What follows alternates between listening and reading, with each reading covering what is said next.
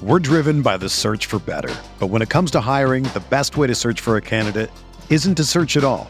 Don't search match with Indeed. Indeed is your matching and hiring platform with over 350 million global monthly visitors, according to Indeed data, and a matching engine that helps you find quality candidates fast. Ditch the busy work. Use Indeed for scheduling, screening, and messaging so you can connect with candidates faster. Leveraging over 140 million qualifications and preferences every day, Indeed's matching engine is constantly learning from your preferences, so the more you use Indeed, the better it gets.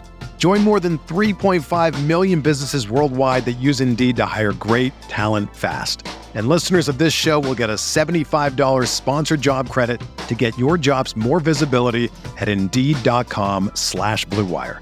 Just go to Indeed.com slash BlueWire right now and support our show by saying that you heard about Indeed on this podcast. That's Indeed.com slash BlueWire. Terms and conditions apply. Need to hire? You need Indeed.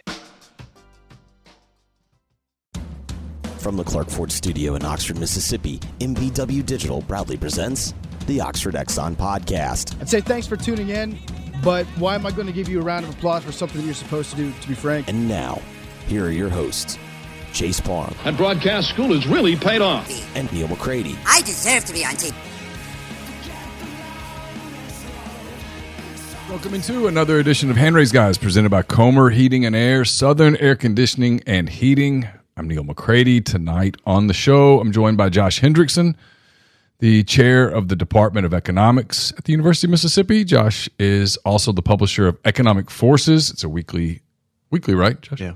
Weekly newsletter available on uh, Substack. You can follow Josh, learn more on Twitter at Rebel Econ Prof. That's R E B E L E C O N P R O F. We'll get to Josh in uh, just a minute. But uh, first, let me tell you about Comer and Southern. They've got different names, but they offer the same people, the same great products, the same great services. It's going to get hot starting next week, really hot. If your AC is acting like it's not going to be able to handle that load, now's the time to get in touch with Comer. Get in touch with Southern. If you live in Oxford, Batesville, Tupelo, or the surrounding area, call Comer 662 801 1777. If you live in Hernando, Memphis, or the surrounding area, call Southern 662 429 4429. This will be the Friday Oxford Exxon podcast. Don't forget, Friday is National Donut Day. Each person who walks into the Blue Sky location in Clinton or Brookhaven will get a free donut between 6 and 9 a.m. So go get the donuts and uh, enjoy them. Uh, the Oxford Exxon Highway 6 West in Oxford is also a great place for you to uh, stop in on your way in or out of town. You can fill up outside at the pump and then you can fill up inside as well. Don't forget about their r- ribs, dry and wet. They'll take care of you, make that a part of your summer weekend. We're coming to you from the Clark Ford studio. Clark Ford in Amory, Mississippi. 662 257 1900 is the number. Call it. Ask for my buddy Clark, uh, Corey Clark. Tell Corey what Ford product you're looking for. He'll send you a quote within 15 minutes in business hours. It's right to the bottom line. There's no hassle, there's no haggle. You get the quote, and the rest is completely up to you. You can shop that quote around, or you can do what I've done multiple times now, and that's hop into a Clark Ford today. Corey wants to be your car guy, he wants to be your truck guy. He'll prove to you what that means when you make the call 662 257 1900. Uh, normally, guests join on the myperfectfranchise.net hotline. Josh is obviously here in the studio, but when guests join on the hotline, it's on the myperfectfranchise.net hotline. If you're a displaced corporate executive, you're uh, wanting to uh, put your career in your own hands. Maybe you're an experienced entrepreneur simply looking to diversify your portfolio. Andy Ludicky can help.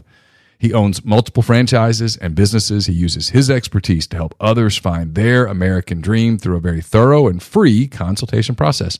So call Andy, put your life and your career in your own hands. It's 100% free, so you've got nothing to lose. Find your perfect franchise at myperfectfranchise.net or contact Andy anytime at andy at myperfectfranchise.net or on his cell phone 404 973 9901. Dr. Hendrickson, how are you, sir?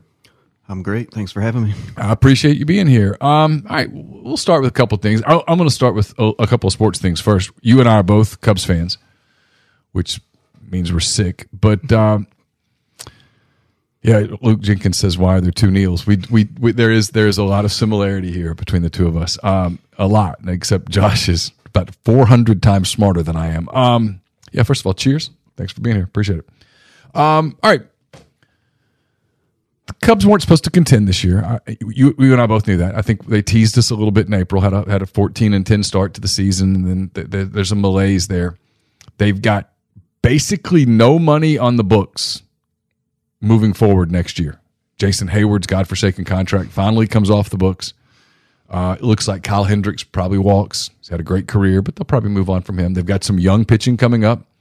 They've got a young first baseman on a rookie deal. Morel's going to play somewhere. He's on a rookie deal. It looks like they have a young catcher in Miguel Amaya coming up who can handle the catching duties. He'll be on a rookie deal. I'm asking all of that to ask this economically, does it make sense for a franchise like the Cubs to offer Shohei Ohtani the moon and the sun? Absolutely. I mean, the thing uh, that, as a Cubs fan that's always kind of frustrating to me is like, why don't the Cubs act like the Yankees, or at least the Yankees used to? Yeah. I mean, they can afford it. I, I know that the Ricketts say that you know they can't afford it, but they can afford it. I, I, I've been to Wrigley. You've been to Wrigley. Turn your mic this way just a little. There you go, right there.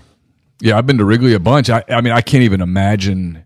So I have a friend in in baseball circles. I won't say what organization. He's he's an executive. He estimates Ohtani will get fifty five million dollars a year, which is a monstrous deal. And I asked him. I said, "Is he worth it?"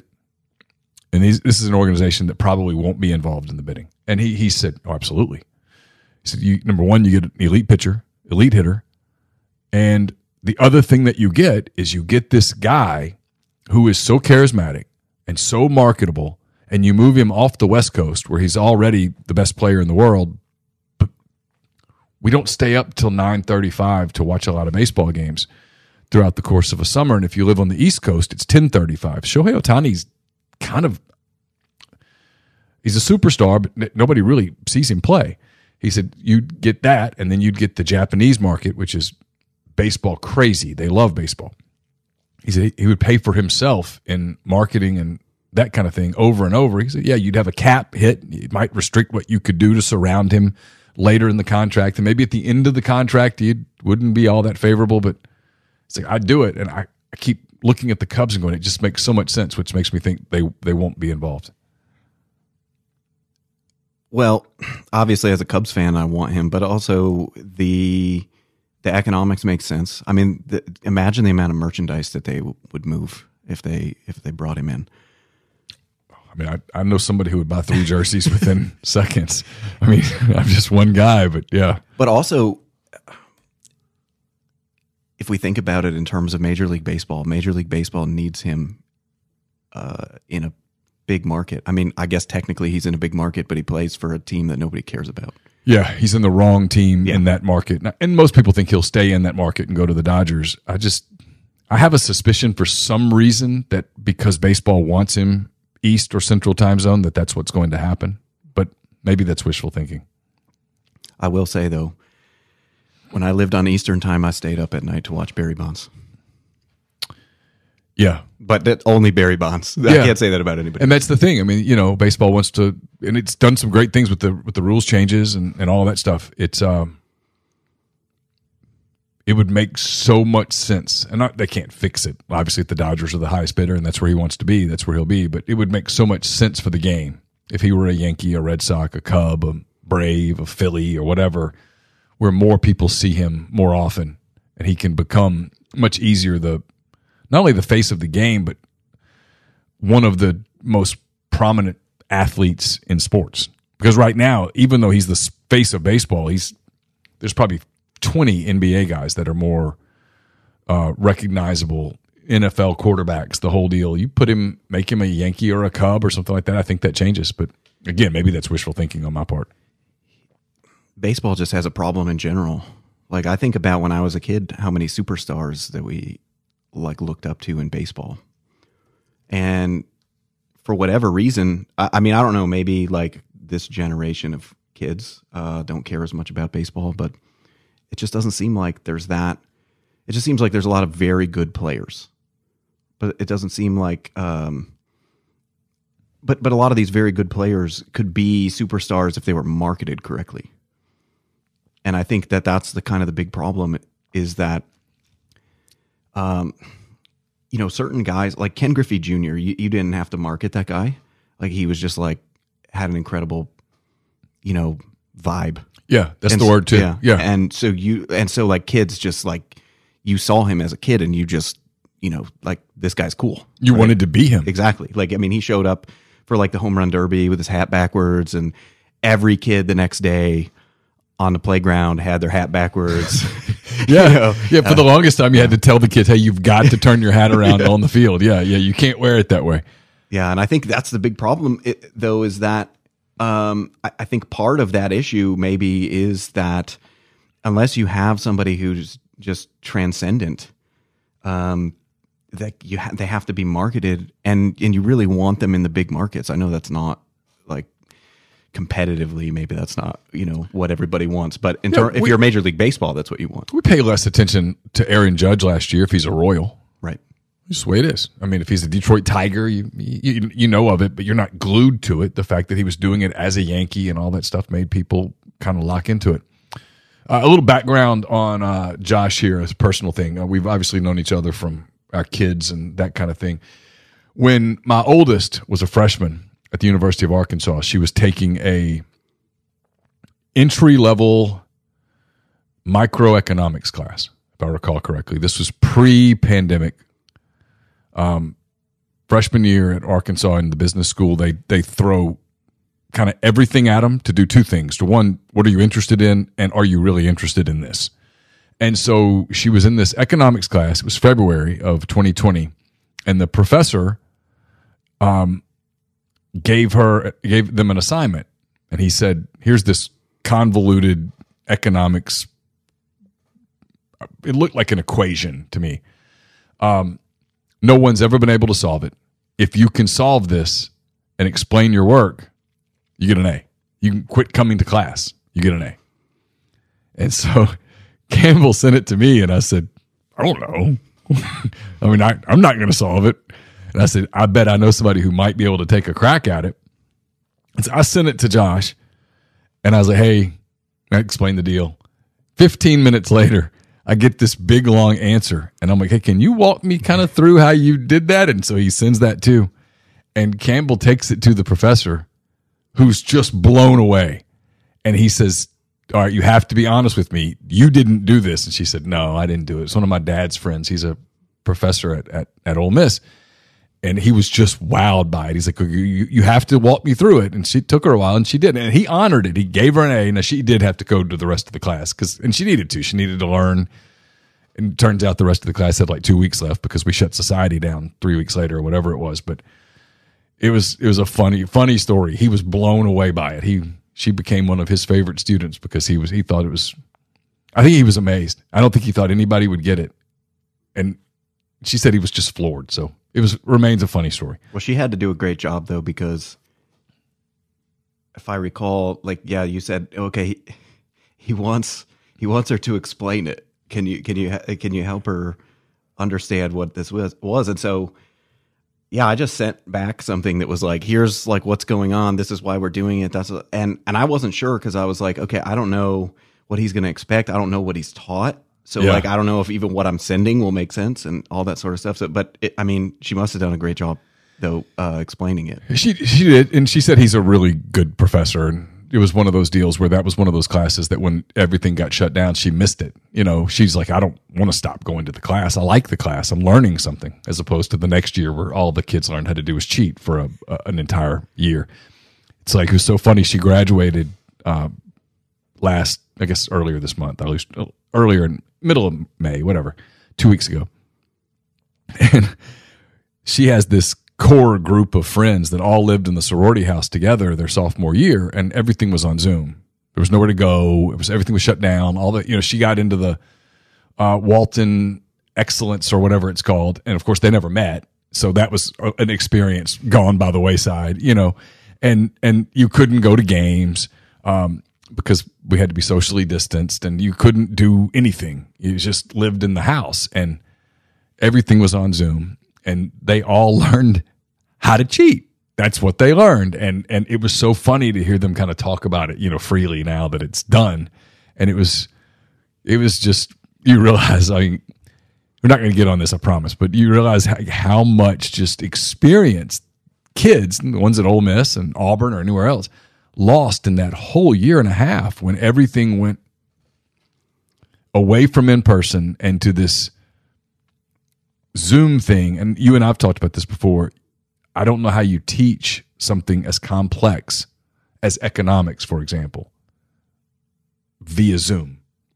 It feels like that's something that for for a young person to truly absorb the nuances of what it is that someone like you is trying to teach there has to be some in-person eye contact where you can look out into your class and say hey they're getting this or hey i'm i'm i'm bouncing something off a rubber wall right now. I've lost them somewhere. I've got to go back. My job is to teach them. I'm employed by the university to teach young people. That is ultimately the job. And i need to slow down. I need to circle back. Let's let's go back to this. You can't do that on zoom because yeah you can see kids or whatnot but totally different deal people think I'm crazy when I say this, but um, every class that I teach uh, has a personality, and I can feel it. And when you're on Zoom, that's it completely goes away. And this was one of the reasons why I refused to teach online because I I recognize this immediately, and um, it is it, it doesn't make sense. I can't describe it. I can't articulate what the feeling is. But if I explain something and people don't get it, I I don't have to ask them. Like, I, and I don't even really have to look at them. Like, I can feel it in the room, and it's it, it's kind of crazy. Um, and the flip side is true right when they're getting it Oh, absolutely. Yeah. You know, um, you can tell when you say something and they immediately like relate it to the real world. Mm-hmm. Like there's this moment before somebody asks a question or before they make a comment about, you know, how they think this relates to the real world. There's like a moment before that where you know that somebody's going to do it. Like you just feel like you can feel that like somebody in the room like got it, right? And they want to the light pop yeah, yeah, And you you do not get that over Zoom. And I will say the other thing, the flip side is that um we we have not at all uh, wrestled with like the long term damages that are going to come from this because the expectations of students have changed dramatically. Um, in what way like they um they think everything is too hard um because everything just kind of the professors all just you know when everything went back to normal the professors just went back to normal. But a lot of them apparently were not you know doing things normally when everything was on zoom because you, you just know it. And i so i'm department chair so if there's something to complain about people come and complain about it to me. And initially i had you know some faculty coming to me and just saying like "Hmm, is anybody else you know noticing things in class? Or like has anybody kind of said anything about their classes? And and at first obviously i say no because they're the first people to come to me. But then over time it was like more people. And then i thought okay well maybe it's just like a um you know like may, maybe it has something to do with how Ole Miss handled it. But then i talked to people at you know other universities and they get they're they have exactly the same stories is that um i think that zoom classes made things a lot easier for sure. students. For sure. And when things went back to normal um you know there was a sort of expectational shift. And the thing is is like the classes where people were talking about this these were not the classes um where like these are not classes with juniors and seniors in them.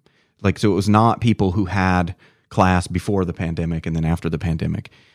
Like for the most part they were kids uh, in like freshman and sophomore classes, which means that actually where the dumbing down of of class happened was at their high schools, and um, and you know that's awful because on the one hand, you know. Um, professors get really frustrated because they're like, well, you, you know, like th- this has always been the expectation. Like, why, why aren't they, you know, um, you, you know, like why is why is it a problem or something? And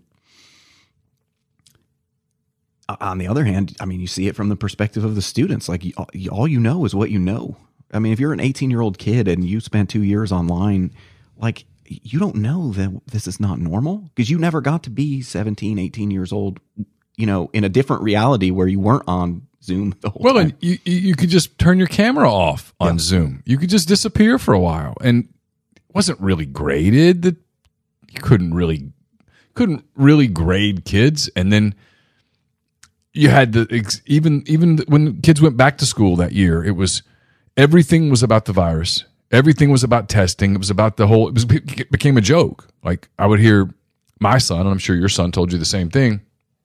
They knew when when the someone walked into the room that someone's going out. You know, they get on the intercom and you were going out for a week, two weeks. You had to go get tested. You know, all that stuff. Well, that's disruptive. And it became like a running joke. If you got called to the office, it was like, "Hey, see you in two weeks," and they laugh about it, but at the same time, they were, it was always a state of dread. Yep. And so then you show up to college and you haven't studied, and you're not used to studying, and they've taken away some of the the the things that you had to do to maybe qualify for a particular college or to qualify for a particular scholarship or whatever. And you know, like when we went to college, if you didn't show up for class, they just failed you. No one asked questions. Now, when kids don't show up for class, you've got someone's going to call and check on them, and, and I'm not saying that's not a good thing, but I'm not sure that the the softening of of young people. I don't know that it's their fault. I think the fault goes way above them. Oh no. I, well, here's my bigger concern. My bigger concern is that this is not all students. So there's like significant distributional effects here because you, there are tons of students um, where it's like nothing ever changed. And then there are other students that are kind of like, this is like, you're asking way too much of me. And that's what I really feel bad about because, you know, the, th- those students got a raw deal. And so like they don't even know that they're um you know th- they don't even know that their expectations have been set wrong. All right, let me ask you about some of the stuff that's going on in the world. Um, stuff that I don't necessarily understand, and I know you do. You write about it on Substack against economic forces. Um, you wrote about greedflation today. We'll, we'll touch on greedflation in a minute. The big story today is the debt ceiling. They've reportedly reached a deal in the House. They're going to push it through the Senate. Um, you'll see Wall Street Journal here. Senate leaders were working to iron out an agreement Thursday to fast track a vote on final passage of the bipartisan debt ceiling deal as lawmakers rush to raise the nation's borrowing limit before Monday's deadline. We will keep working until the job is done. Senate Majority Leader Chuck Schumer, Democrat from New York, said time is a luxury the Senate does not have if we want to prevent default. Schumer and Senate Minority Leader Mitch McConnell, Republican from Kentucky, are trying to appease senators of both parties who have criticized the deal and are seeking amendment votes and other conditions. If all 100 senators consent to speed up the process, voting on amendments could start as soon as later Thursday. There's a quote from John Thune from South Dakota, regardless. Here's my question. It's a question a lot of people have. Um, should we be concerned? I know there's that defaulting on the loans and, and that could have been chaotic. Reaching some sort of a, of a deal on the debt ceiling is probably a good thing, but should we be concerned that there's not more of an emphasis nationally among people that, hey, this increasing debt at this exponential level is at some point, whether it's our generation or the next one, is it's going to hurt, right? We're on the precipice of unsustainable debt. Um, we are going to pay almost as much money in interest on the debt this year as we pay for the entire defense budget. Like that's not sustainable. Uh, partially because we have an enormous defense budget. So the idea, Well, when you're defending Ukraine, I mean, you know, I mean, that's not easy. Yeah, I mean, I'm sorry. No, it's fine. We have. I mean, no, but I mean that gets. I mean that gets to the to the point here, though, is that uh, the entire point of the debt ceiling, the entire reason that they, you have the debt ceiling, is to have these periodic times when you can fight over this stuff. Like that's the only reason you would have it. Like there's no um, like there's no limit that's being imposed on the market or something like you know from the market on our debt. Uh, this is an artificially imposed limit. So the only reason you would have an artificially imposed limit is to induce people to have these debates.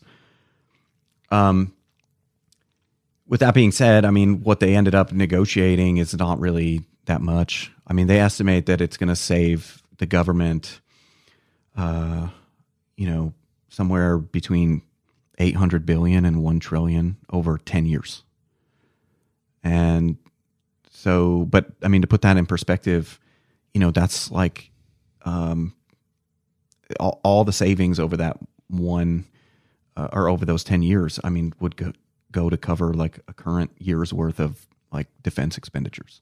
So, like, that's not so in terms of like what we're, uh, like what we're doing, like, you know, they're making a big deal like, oh, like, well, we, we came to an agreement and we're being more fiscally responsible. I mean, like, it's better than nothing, but it, it's not like they did something dramatic that, uh, that that's going to change the trajectory of the debt. I mean, it's good that they did something rather than nothing, but I mean, so here's a question. I, I, I mentioned that you were coming on on rebelgrove.com and some people said they had some questions and they posted them. And one of them is, is, um, I'll get to his first question, but since we're talking about the debt ceiling, his question is I know it will hurt short term if we don't extend the debt ceiling, we being the U.S., of course, with jobs, et cetera, interest rates. But long term, would it be best to default and make the government budget better?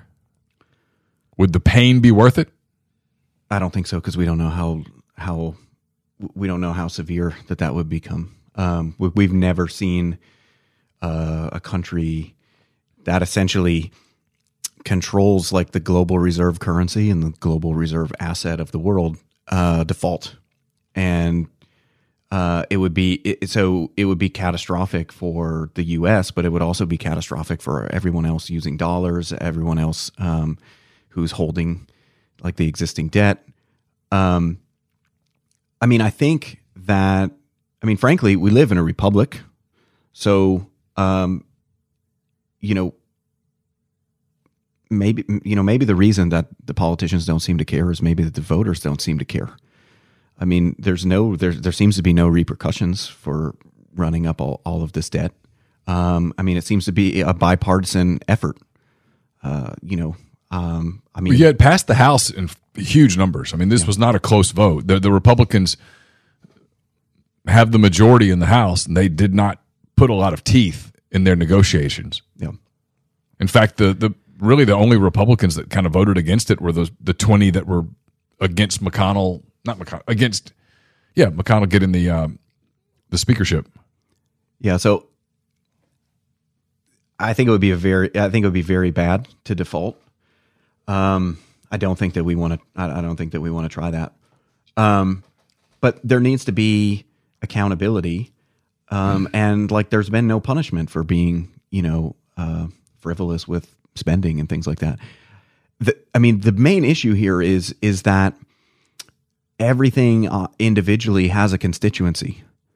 Nobody wants to pay higher taxes to to cover the debt. Um, if you decide that you want to cut spending, I mean, the biggest problem that we have uh, when we look at the debt is that like the vast majority of like what we like the the United States government is just a massive insurance company. I mean, they they the tax dollars are the premiums, and then they pay out benefits in the form of Social Security, Medicare, Medicaid, all of these things.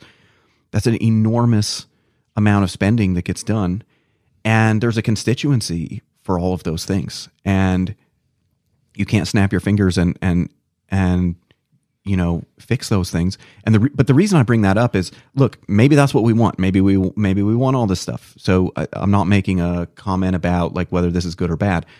What i'm saying is is that if you look historically at countries like we don't have a historical precedent to look at.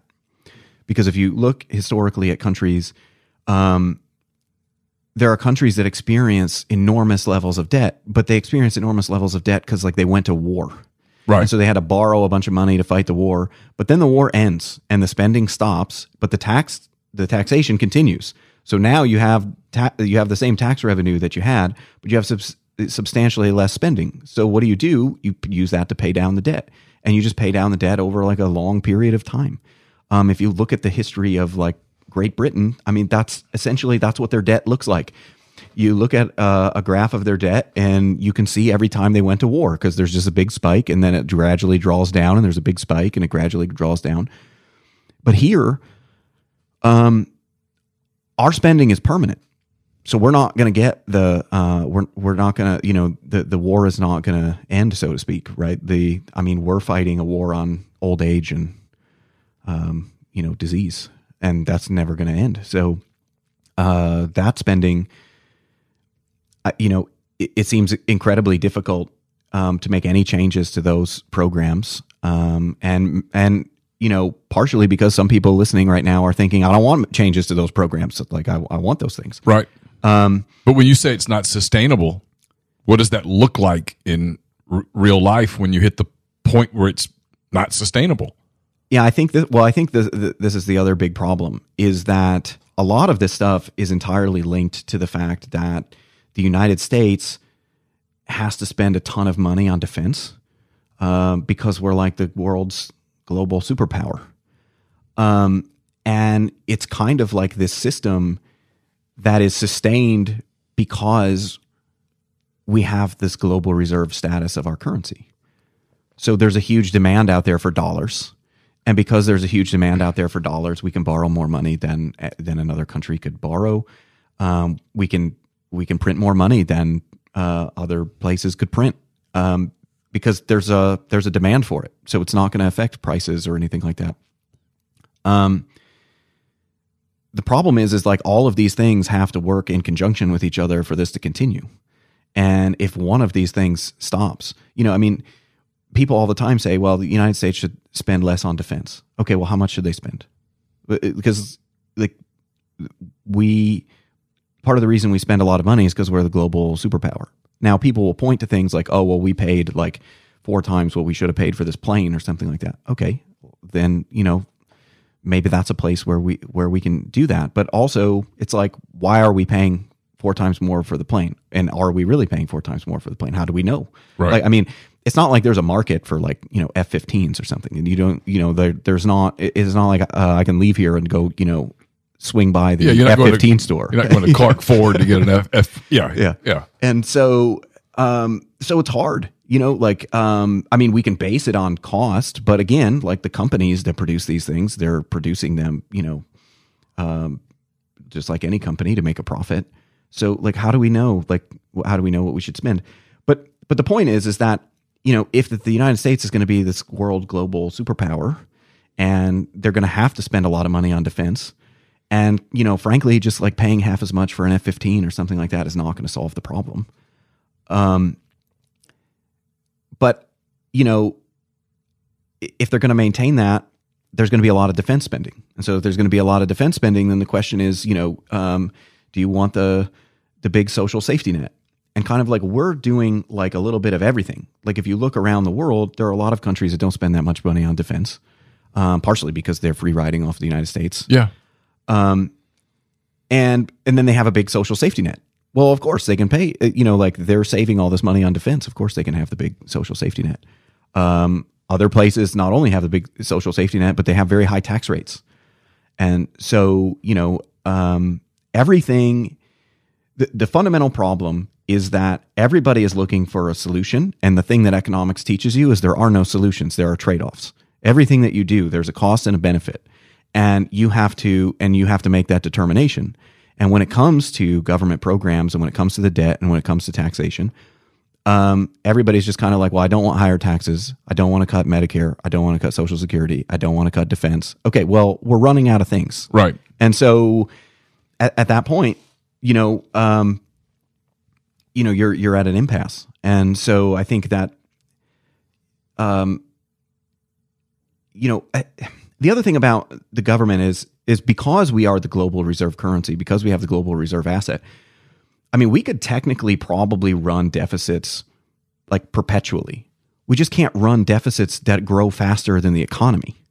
Because I mean, if you think about it this way, um, if I have a million dollars worth of debt, that's a lot different than if Bill Gates has a million dollars worth of debt, right? Uh, because Bill Gates he's just going to cut a check for a million dollars and now his debt's gone. Right. I, I can't cut a check for a million dollars. So, um, if we had sm- even if we just had smaller deficits, we could potentially, you know, through economic growth, eventually the you know the debt as a percentage of you know GDP, the percentage of the total income in the economy, would be getting smaller. And as it gets smaller, then it you know becomes more sustainable. And right now, I mean, it, it's getting larger, and it can't continue to get larger um, and still and still be sustainable. You mentioned the global reserve currency, currency being the dollar. There's, I don't know whether this is far fetched. I listened to a podcast. It's uh, Breaking Points where they talk about there are countries, China and other countries, Russia, that are at least flirting with the idea, and I'm putting this in very elementary terms, of getting away from the dollar. And there are there's a feeling that once that happens, if that happens, that that's catastrophic for the American economy. Can you explain that to people like me who need it explained at an elementary level? Yeah, essentially the way that we're able to run these deficits and and um, is that we have the global reserve currency of the world. So think about why this matters. The reason why it matters is like if you're in a small country and you have your own currency, uh, you are not just buying and selling things from people in your own country. You're buying and selling things from people all over the world. Right. We don't think about this because we have dollars. I can offer anybody in the world dollars right now for anything that I want to buy, and they will take it. That's not true of most currencies. There's like a handful of currencies where that's true. And so, um, if that's the case, then there's this demand for dollars that's that's out there. So either people have to take, um, you know, when so what what tends to happen is like foreign trade gets invoiced in dollars and it gets invoiced in dollars because people like if if you're two countries and you know neither one of you has one of these currencies that people are willing to to trade with you just invoice things in dollars you expect payment in dollars and then you use those dollars to buy dollar denominated goods abroad. And and that's how the the system functions. Well what that means is is that we can have a larger supply of dollars than we could otherwise because there's just more demand for those dollars. And so uh, if that global reserve status goes away, uh, then that demand for dollars is going to go down. And when you know the demand for dollars uh, goes down, holding the supply constant, what, what's going to happen is you know prices go, go, up, dollar denominated prices go up, and so um, and so, you know, if you think about a catastrophic thing, like just everybody wakes up tomorrow and they decide we're going to use the euro or, you know, the yuan or whatever. Okay. Um, that would be catastrophic because what you would have happen is all of a sudden the demand for dollars would dry up and um, and you'd see dramatic changes in prices, dramatic changes in exchange rates. It, it would be chaos. Um, now, of course, you know no one expects it to just happen overnight. Right. Um, but there is a question of like, well, how long does it take? Because if something like that were to happen, you know, if it takes place over, say, like 50 years, nobody will probably notice. If it takes place over five years, uh, that's probably going to come with a lot of economic pain, at least in the United States. To people's retirement accounts and yep. things of that nature, right? I mean, right. people's retirement accounts would be decimated. I would, I would guess. Yeah, and it, and it's also going to, it would also completely start to like rearrange like global trade, because if all of a sudden all these exchange rates start, you know, uh, adjusting to this new world. Um, suddenly, like, you know, some country that's always produced, you know, some particular good, now all of a sudden that good is way more expensive to buy from them than it is to buy from somebody in some other country. And then all of a sudden that industry in that country just dies. And, um, and so you, you know, the, the chaos that would ensue is, um, you know, sort of uh, crazy. And I think this is something though that also like we need to think about from the perspective of of you know being voters. So I'll give you an analogy. Like one of the things that so I don't know um, when the Bank of England was created. The Bank of England was created essentially the the uh, uh,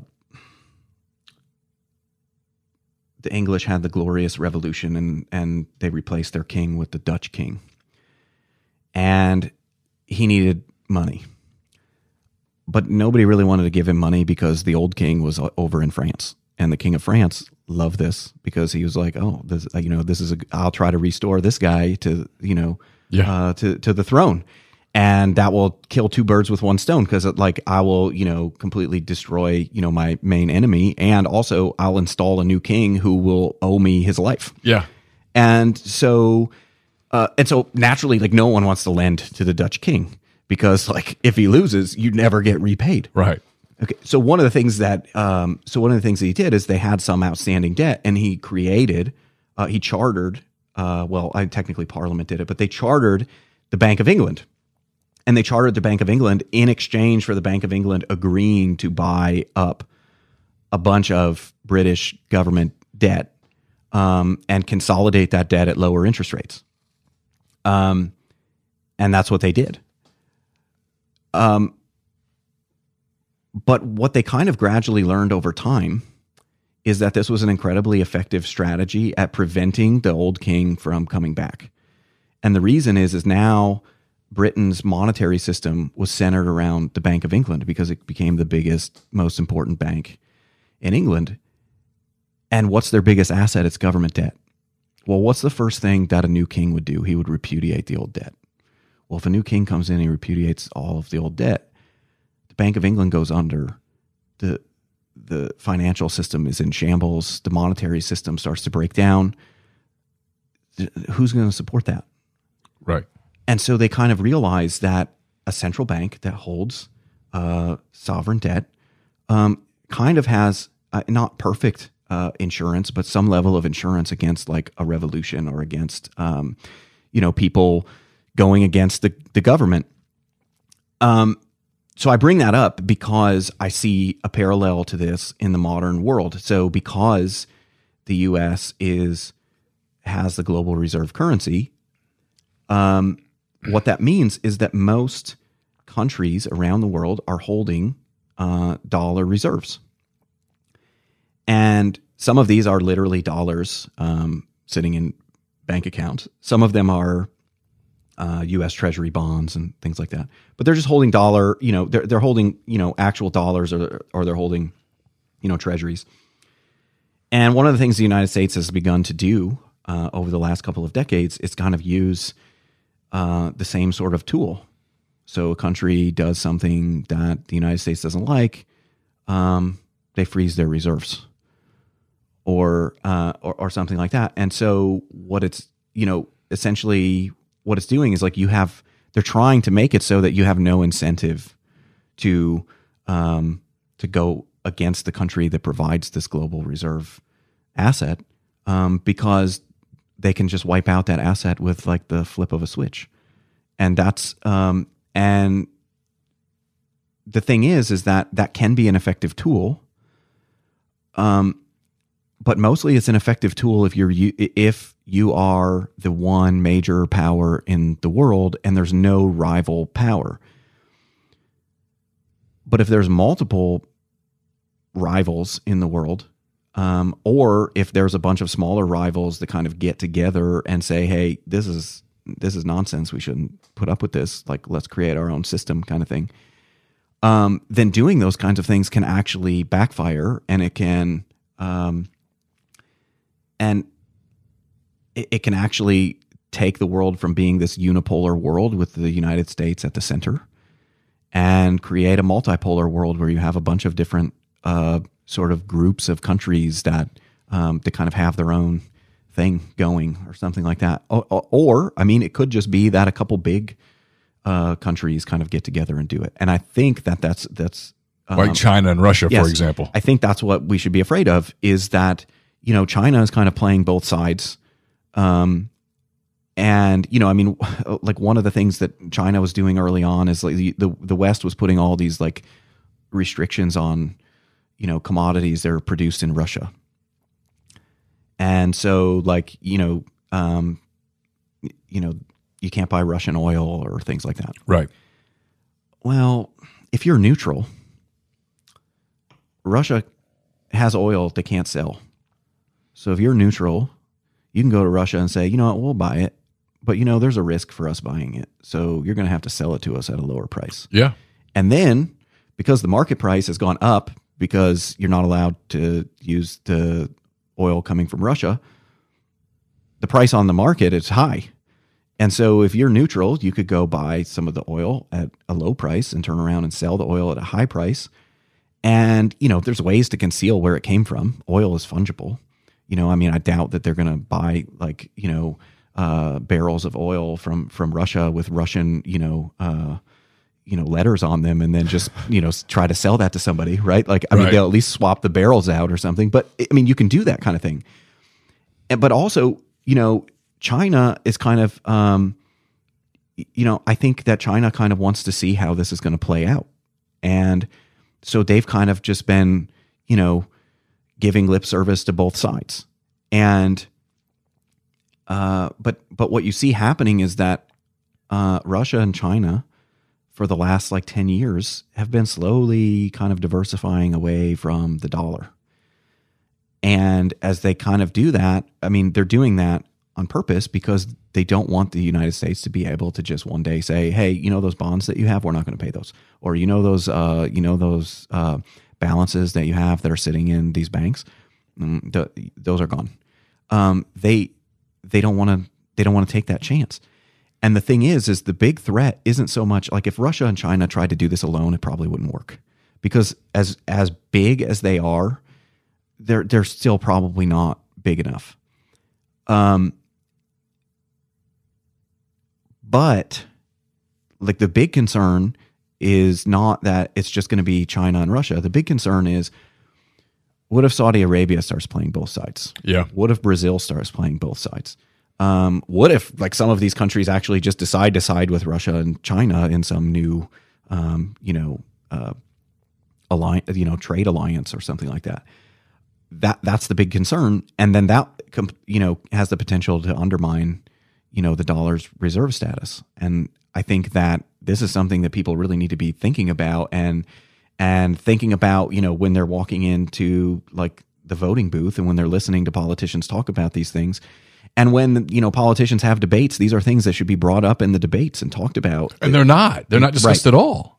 And I think that that's the big thing is that we, we- you know, we have to push these things to the to the front of the line and to be asked because they, you know, they're not um I, I there there seems to be this attitude that you know there's no better alternative out there than the dollar so we don't really need to worry about this and you know i mean there is no better alternative until one day there until is. one day there is, Yeah, right. And and and yeah, if you if you just kind of watch the the landscape and you pay attention to it, like it's the reason that the deal in Ukraine, the conflict in Ukraine bothers me as much as it does, I think is because I'm paying attention to it a little bit when the documents got leaked.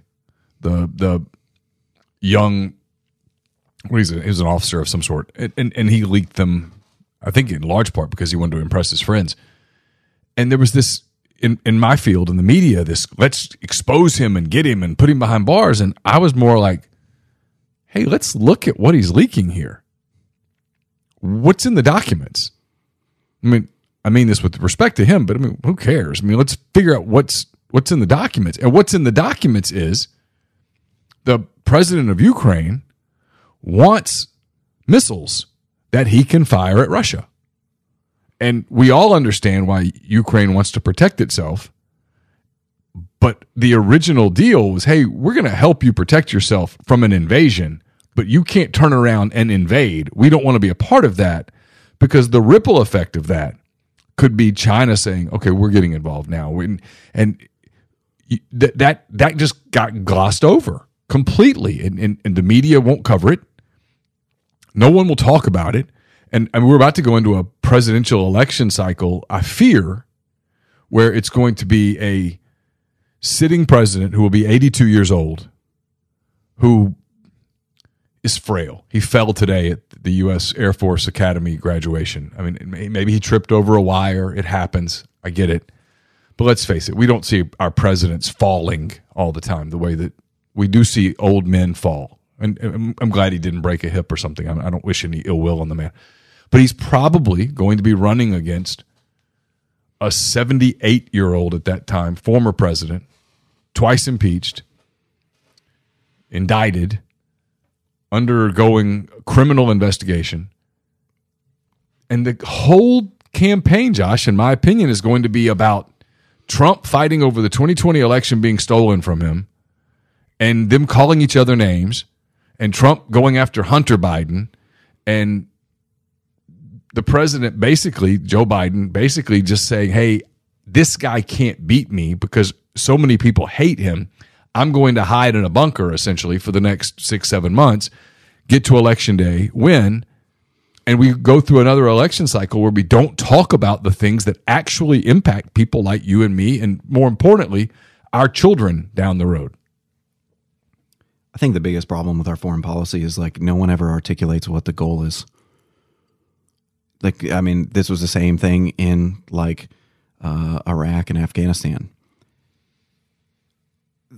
It just got to a point where people are like, "Why are we there?" Mm-hmm. And that's the thing is the um, is that when people get to that point, like, um, it doesn't even matter whether there's a legitimate reason to be there at that point. Because once people decide, like, uh, like I can't, I can't figure out why we're here. I don't know why this is still going on. Um, once you get to that point, you know, we live in a republic, right? People are just to be like, I don't understand what's going on. Like, let's just get out of here. And the thing is, is like, they, they, you know, the initial response in in this case you know, it was kind of obvious. Like it didn't need much explanation for people because they were like, oh, yeah, this country has been invaded. We're the global superpower. This is what we do. We go in and we support them. Um, but eventually we're going to get to a point where people are like, why are we still here? Why, why are we still sending money or why are we still sending weapons or like what is the objective? Why have we not been able to force a negotiated peace? Yeah. And, and, and I think that's the thing is that people, um, I think, you know, the people in the government work for us. We don't work for them. And so like it's their duty to come out and tell us what it is. And and look, I mean, people can, you know, um, you know, part of the part of the great thing about a republic is that it's not a direct democracy. And so, you know, if somebody in power says, "Look, I get that this is unpopular, but this is the right thing to do," they can still, you know, they can still do it. And if they're proven right, then, you know, um, then they'll have political success. And if they're proven wrong, then they'll suffer political defeat and, you know, and and that sort of thing. But if if they're not going to clearly articulate what like what the goal is, then um, this is just going to end up the same way as everything else as people are going to get tired of it and people are going to be like why is it, why are we there? What are we doing? What is this what, like what is the objective? And if you don't you know if you can't clearly articulate an objective you're going to very quickly lose like support. What does it tell someone like you who's not in the media that the media is almost become a propaganda arm? And when i say that i don't mean the whole republican democrat thing but i'll give it a better example. Robert f. Kennedy jr whose father was robert f. Kennedy whose uncle was John F. Kennedy, a former American president. For goodness' sake, I mean, the Kennedy family is a political power in this country. It's it's uh, it's one of the most recognizable names in in world politics. Robert F. Kennedy Jr. is running for president, has some grassroots momentum, and yet the media is not covering his campaign, other than Fox News, ironically. Uh, the media is not covering his campaign. There aren't going to be debates for a primary and there's no outcry at all about, hey, you know what? Throughout our history, sitting presidents have been challenged. Now they rarely have been defeated. It's happened a time, I think, but but sitting presidents have been challenged. People run against them and they have to they have to compete. And and there, there's no there's no outcry for that. This podcast is brought to you by BetterHelp. When you're at your best, you can do great things, but sometimes life gets you bogged down. You may feel overwhelmed or like you're not showing up the way you want to. Working with a therapist can help you get closer to the best version of you because when you feel empowered, you're more prepared to take on everything life throws at you. I've used therapy in the past.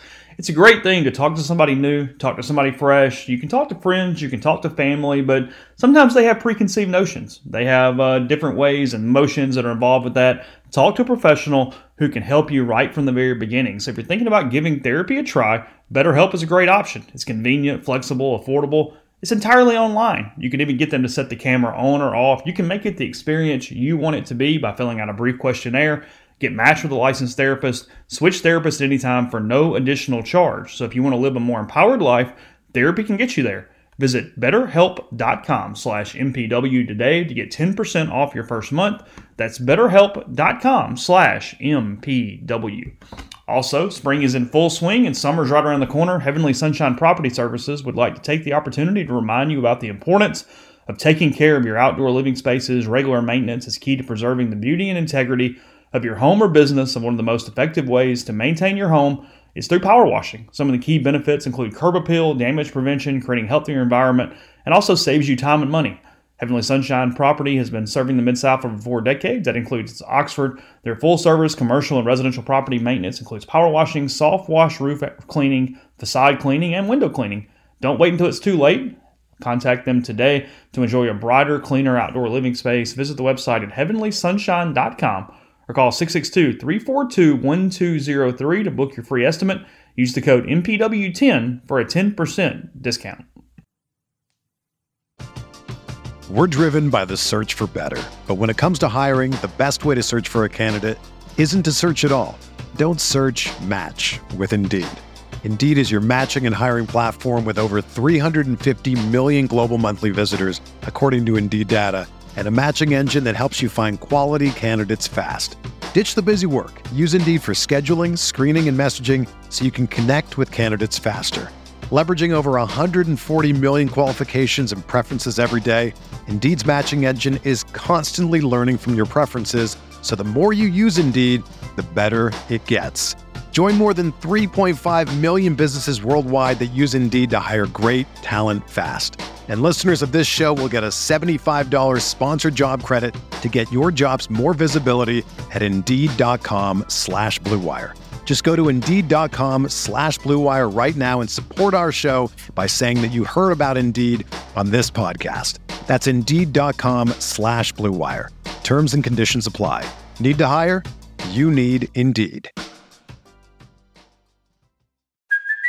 Hey, it's Kaley Cuoco for Priceline. Ready to go to your happy place for a happy price? Well, why didn't you say so? Just download the Priceline app right now and save up to 60% on hotels. So, whether it's Cousin Kevin's Kazoo concert in Kansas City, go Kevin, or Becky's Bachelorette Bash in Bermuda, you never have to miss a trip ever again. So, download the Priceline app today. Your savings are waiting. Go to your happy place for a happy price. Go to your happy price, Priceline. I kind of wonder. I don't know. Maybe you maybe you have an opinion about this. I'd be interested to hear your opinion on this. Um, I kind of wonder if like what we see as media bias is not political, but it's like class based. So what I mean is that growing up, I always had the impression of like reporters as like blue collar workers. And Oh, I know where you're going. and Yeah. like people who like really like they um like they saw their job as like holding politicians accountable. These politicians were these um you know uh, were these people and you know a lot of them came from wealthy families and went to the best colleges and and the reporters um, were guys who you know started in the middle of nowhere in Iowa or something, worked their way up and worked at the Washington Post, and they disdained these people, and they assumed that they were all up to something, and their job was to figure out what they're up to and like and and and to get to the bottom of it. And now that's not at all the case. All of the like um all of the journalists that you see that are wor- working, or at least I don't know. I I, I shouldn't say all of them because I you know I haven't like I haven't gone through and you know It's most. calculated But- Most. But, the thing is, is that when you look when the ones that I see the most, you know, on the things that like I care about, the people I see the most, for the most part, um, they all went to like elite universities and A lot of um, Ivy Leaguers. Yeah. yeah, Mhm. and um and or, you know and, and a lot of them went to like elite private high schools in some big city in america that sends a bunch of kids to these ivy league schools and so like these are their classmates these are their friends there's no like and they share common values and they share common experiences and they see themselves as part of the same club and so I think a lot of times it's not so much that like I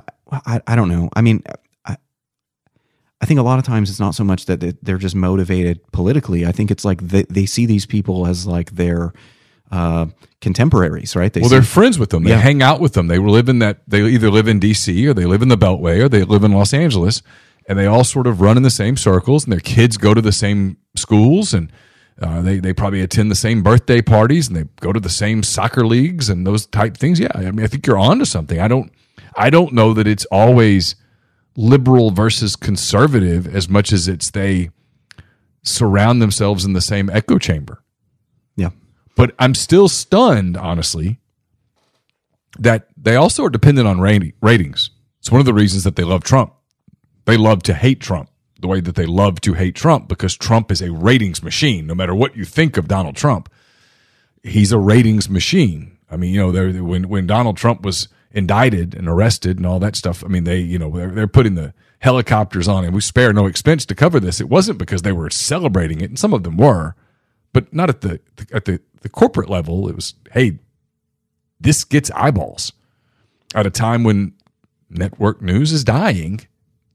He breathes oxygen into the room. Well, so would Robert F. Kennedy Jr., and they don't cover him.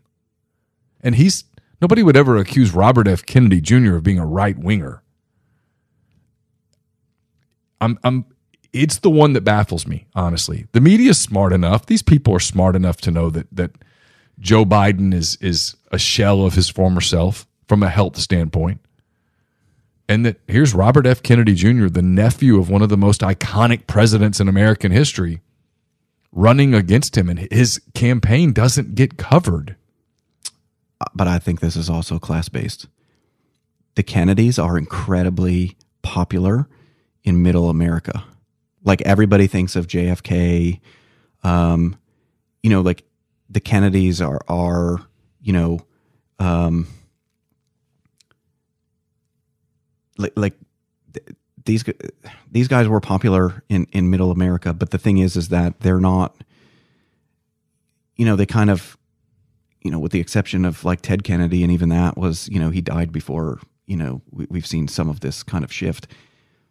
You know, like they're just that's not the that's not the brand of the party anymore. That's true. And so, um, so for a lot of these people, I mean, I think a lot of it too is like they're just like he can't win. All he can do is just distract from whatever. And so, like, why are we going to waste our time covering it? And now, the the we can't win thing. I mean, the guy gets no media attention and he's pulling at like twenty percent. So the idea like we can't win that he can't win, it's like eh, you know I, I don't know. Um, So that tells me they don't want him to win. well, and I think well, and also though, there's another element to this is that the uh,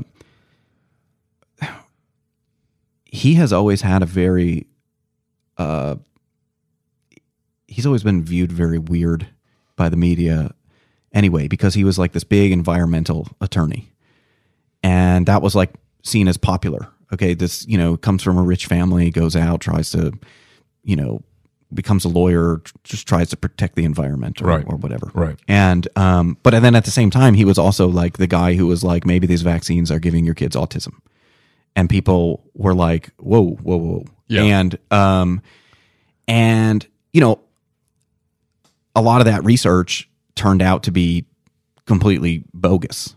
And so there was kind of this attitude that like we can't take this guy seriously because I mean still to this day he still kind of claims that like oh you know there's more research that's been done or whatever Right, and right. you know I'm not going to back down from this and that and that kind of thing. And you know and the thing is is that you know the ship has already sailed on that and you know they've already um you know made up their mind on that. And and setting aside any of the sort of covid vaccine stuff like that would be a huge that that would be like a, um you know a huge turnoff to them from from the beginning is you know if he's not willing to come out and say hey you know some of these things that I was citing were you know turned out to be bogus right? Like without him coming out and saying stuff like that you know they it's just kind of like no this guy's a this this guy's a conspiracy theorist or something and um you know I so I, I think part of it is I think I, I think part of it is is class based and I think part eh, well I mean I think a lot of it is class based actually Do you think DeSantis can win? um, I think that I think that he is uh, a good leader. Like, I mean, to me, um, if you look at how he was on COVID, like he was very, um, you know, initially he was like a lot of other people, you know, kind of like very cautious, like closing things down, that Yeah. sort of thing. But he was also like very he was he adapted a lot more than most people. Like um if there wasn't evidence for something, he was like, okay, we're not going to have restrictions if there's not evidence that this works and that kind of thing. Um I also think that for conservatives who want somebody who will actually do things, he's shown that he's actually willing to do things and even if um, you know he's going to get attacked for it in the media and things like that. To me that's a sign of good leadership. Yeah. now you know some maybe some people don't like his policies but like that's a separate issue. The the thing is is that he has beliefs and he has uh, and that you know he he seems to take advice. He seems to weigh um, costs and benefits and make decisions and, and do things like that. And that's good leadership regardless of whether you like his policies or not. So i think he's a good leader. And so i think you know um, if he's a good leader he should be a good president. The problem is is he's got to get the nomination. And i i you know i constantly that like i was the the person who was kind of like trump has no chance. Um after you know 2020 like he's he's just he's got no chance like it'll, it'll you know like At even the nomination, which is It- what I yeah, thought too. yeah. I, I thought he would just disappear. Um, but here's the thing. Uh, I don't know how much of the CNN town hall thing that you watched. I was committed not to watching it, and I ended up watching so many clips of the CNN town hall. I didn't watch it. I, I listened to the podcast that I talked about earlier, and they did a very good job of recapping it to the point that I feel like I watched it. And the thing is, is that this, um, this was like the if you are Donald Trump, that was the greatest commercial you could have ever had. You had somebody who was asking you questions, who really seemed like, um, you know, she wanted to catch him like on something. Like, like first of all, like he doesn't. What the media has never understood about this is like he doesn't play the game that most politicians play. Like the game that most politicians play is like, you know, oh, I have to be consistent. I have to say the same thing all the time because I don't want to be called a hypocrite or I don't want to be, you know, asked about this. And the thing is, is like he gave the most like Machiavellian answer of any presidential candidate ever when they asked him about the debt ceiling because they were like, well, you know, you say that the Republicans should, you know, um, should refuse to increase the debt ceiling without you know huge you know cuts to spending or something like that. But you know when you were president, you know you didn't do that, and so like why wouldn't you like you know aren't you being hypocritical? And his response was no, I was president. I'm not And- president now, Yeah, and right. he's like I'm not president now, and it was basically like no, look, it benefited me to raise the debt ceiling. Then it doesn't benefit me now. That's the most Machiavellian answer that anybody has ever given and they don't know what to do with this because no one acts like that. And it's just like he's not on message. No. he's just out there. well because he like he is. Th- I mean, this is the thing that they don't understand is like I, I'm using Machiavellian for a reason. Like Machiavelli's basic philosophy on politics was like do things that benefit your friends and do things that harm your enemies, and that's the key to success. Nothing in that is about like be consistent on message or like you know uh, make people like you. No, no, that's not that's not the thing. It's like help your friends and harm your enemies, and you will be successful. And that is exactly what he does. Is that he? Um, I mean, in fairness, he doesn't seem to help his friends. He helps himself. Yeah. But the thing is, is like no one helps themselves better than he does. And and so he's all the time just like that's his philosophy. Like I'm just going to talk about how great I am and how great things are, um, you know, when I'm in charge, and I'm going to talk about how terrible everybody else is, and I'm going to change my policy position based on what what helps me um, be popular, what helps me win, and what's best for me. And they have never like I mean. I mean, I'm sure there are other politicians that are very Machiavellian, but they at least play the game in public, right? They at least like you know try to stay on message, Yeah. try not to get caught. and Sure. the- Probably most things. of them. Yeah, Yeah. and he doesn't do that. And and the thing is, is that plays right into his hands because the people who are watching, like they, I mean, they just want him to win.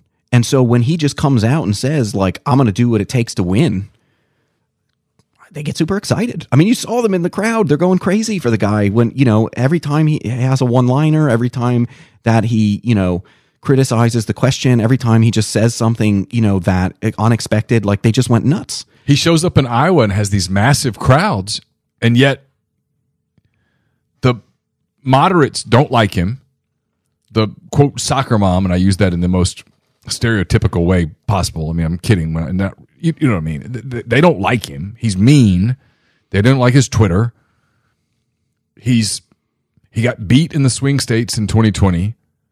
The Republicans got beat in the same places in the midterm in 2022. I don't see a scenario where he wins in 2024, even even with Biden having four years behind him, where I think even the most even the most ardent Democrat supporter would not describe what we've seen so far in two and a half years of the Biden administration. Nobody would go, "Oh yeah, it's been a raging success." I mean, I think most people look at it and go, "At at minimum, it's just been a, a series of kind of misstarts." And, and and I think a lot of people would look at it and go, "It's it's been a disaster." The Democrats managed to do something that I've never seen anybody do, and that is like if you ever look at polling for like the president, when a president's not very popular, like I can remember like going into like 2004, like George Bush was like losing a lot of popularity. And they would do polls. And the poll would say like George Bush versus Democrat. And like they would do the poll and it'd be like 55% said they vote for the Democrat.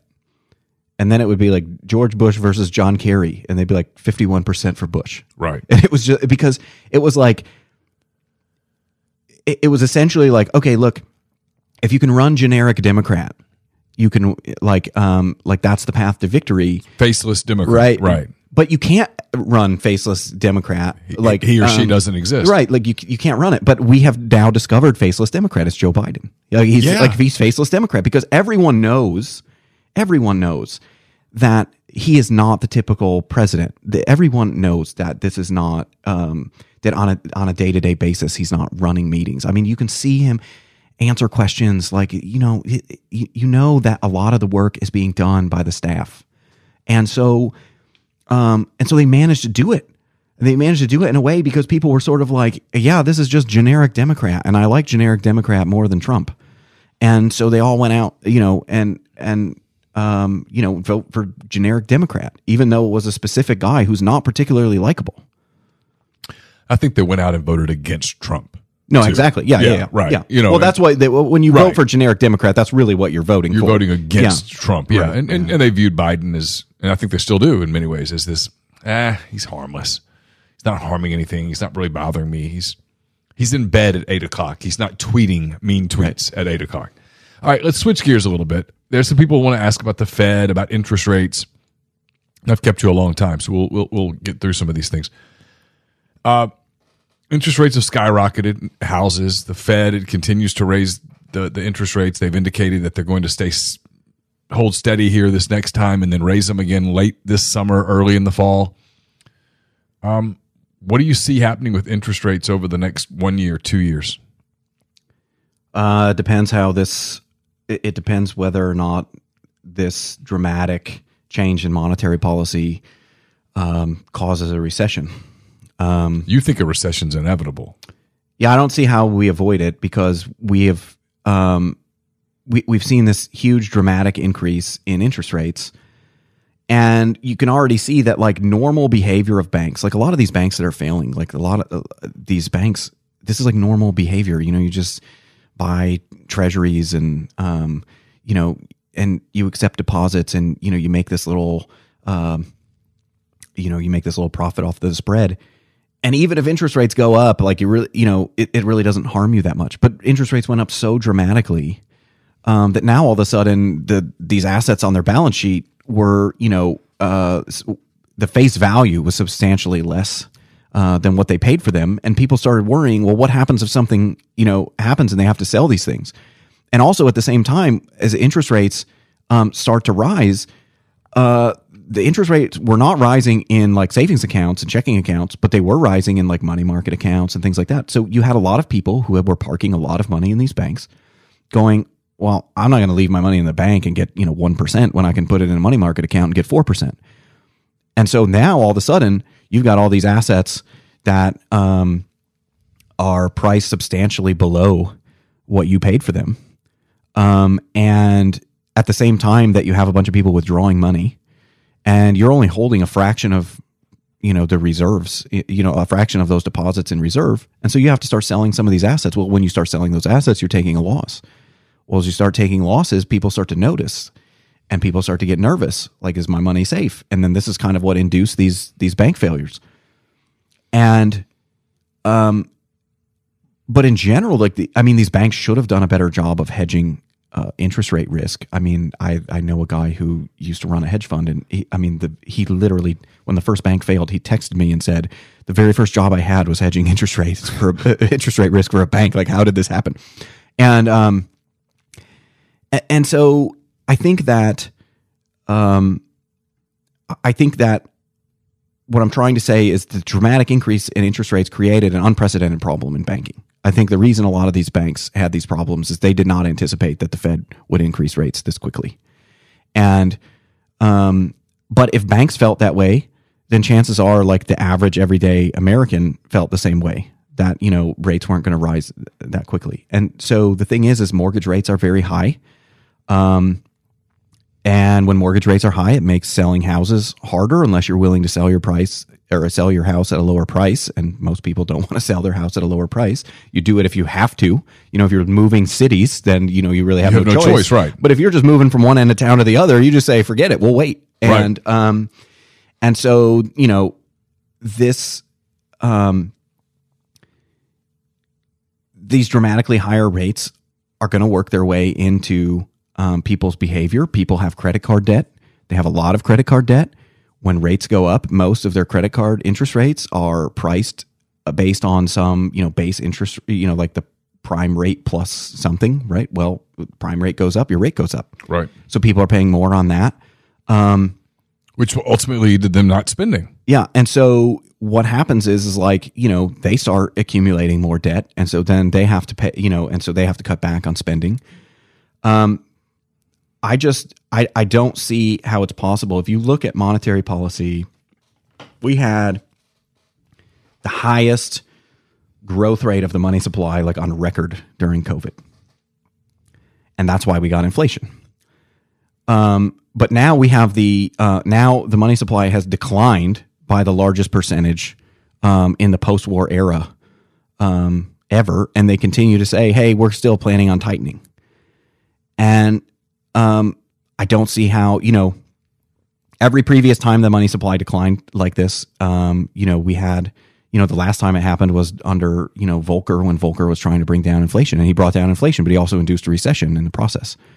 Um, you know, the most dramatic decline in the money supply ever occurred, you know, during the Great Depression. So the, you know, dramatic declines in the money supply um, tend to be followed by bad things. Now, with that being said, we did have a dramatic increase in the money supply. Okay, so the money supply is still higher than it would have been otherwise.